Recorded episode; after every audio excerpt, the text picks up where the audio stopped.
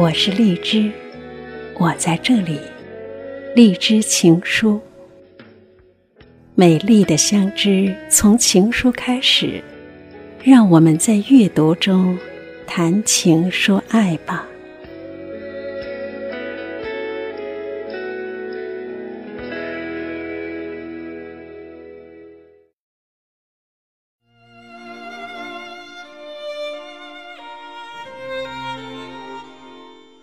今天我要读的情书出自朱生豪情书集。朱生豪先生是我国著名的翻译家，莎士比亚全集的翻译者。朱生豪的情书呢，是写给宋清如的。他们俩是杭州之江大学的同学。是的，就像小说里一样，朱生豪是之江才子，一个穷小子。宋清如呢是枝江校花，大家小姐，也是才女。他们两人因为诗歌而相识、相知、相爱。不过呢，这位才子他很矜持，即使路上遇见了才女啊，也只当作陌生人。就是这样矜持的人，你想不到吧？他又是那么的浪漫。每两三天就给才女写一封情书，是一位将情话说到人间极致的人。一九三三年，朱生豪毕业后，两人两地分隔，开始近十年的异地苦恋。他们一直给彼此写信，倾诉相思。十年后呢，也就是一九四二年，两人终于结婚。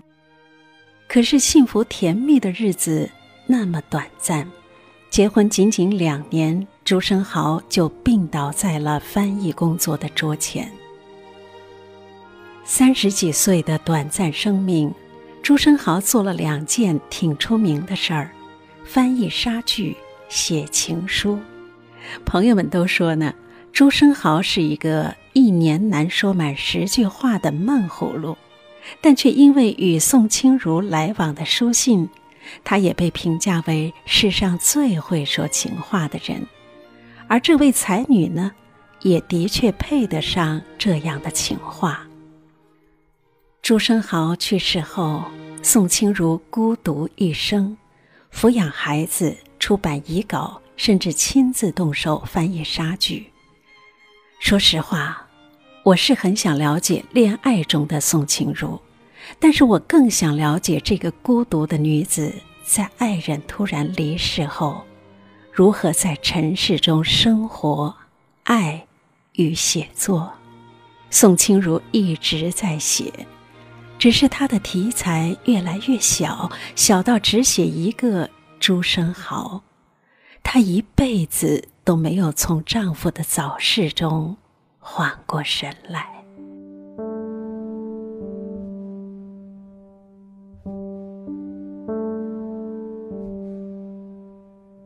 昨天的身影在眼前，昨天的欢笑响耳边。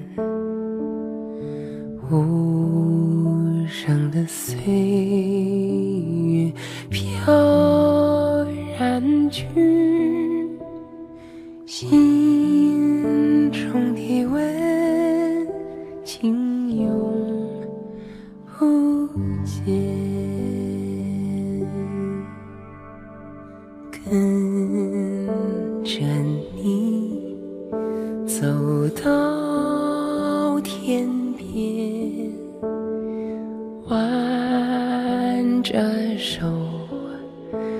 直到永远。沿着那岁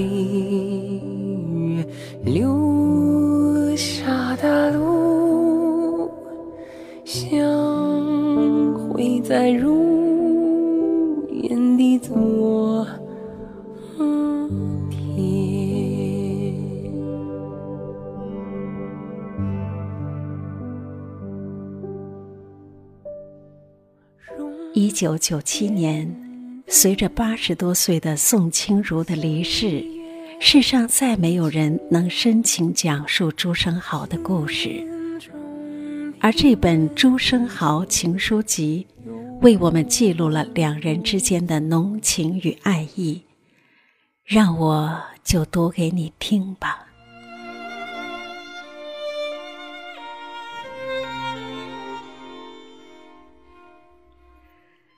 傻丫头，不许你再叫我朱先生，否则我要从字典上查出世界上最肉麻的称呼来称呼你，特此警告。啊，近来我不很快乐，因为你不很爱我。但所谓不很快乐者，并不等于不快乐，正如不很爱我。不等于不爱我一样，对吗？好吧，如果你不喜欢我说这样的话，我仍然可以否认这些话不是我说的，因为啊，我只愿意说你所喜欢听的话。我是宋清如至上主义者，我一天一天明白你的平凡。同时，却一天一天愈加深切的爱你。你呀，你如照镜子，是不会看得见你特别好的所在的；但你如走进我的心里来时，你一定能知道自己是怎样的好法。不要愁老之将至，你老了一定很可爱。而且，假如你老了十岁，我当然也同样老了十岁，世界也老了十岁，上帝也老了十岁，一切都是一样。清如啊，我只愿意凭着这一点灵感的相通，时时带给彼此以慰藉，像流星的光辉。照耀我疲惫的梦寐，永远存一个安慰，纵然在别离的时候。啊，醒来觉得甚是爱你。嘿，你别再哭，你是。否能像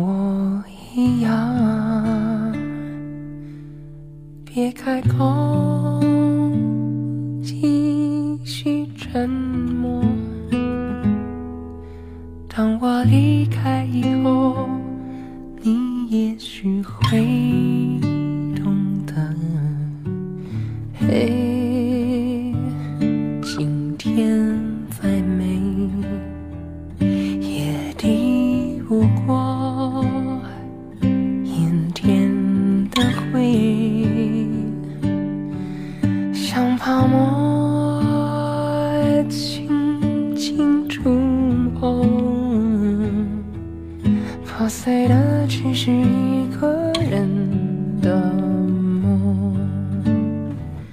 这也许只是首情歌，有人会跟着和，每个节拍都在流露舍不得。情没改变，变的只是时间。你曾说过，会等着我。这就是朱生豪写的情书。如果这封情书是写给你的，看完是不是欲罢不能，毫无抵抗力，简直都要甜出糖尿病了？而且呢，朱生豪在情书中对宋清如的各种爱称，现在看来也是肉麻甜蜜至极，比如“祖母大人”“傻丫头”。无比的好人，小亲亲，宝贝、宋宋、妞妞、女皇陛下。我的天哪！而朱生豪对自己的署名呢，就更是调皮了。一个臭男人，你脚下的蚂蚁，快乐的亨利，白痴猪八戒，罗马教皇，常山赵子龙。现在看到这些昵称啊，你都会笑得肚子疼吧？随便一个拿来都可以当网名呢。所以啊，广大女生注意。如果一个男孩子突然有天给你取了一个极其无聊的外号，那恭喜你，他一定是喜欢上你了。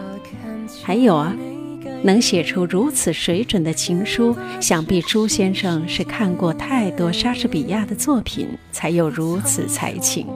这也给广大男生上了一课：要想讨得女孩欢心，情书必须写得好。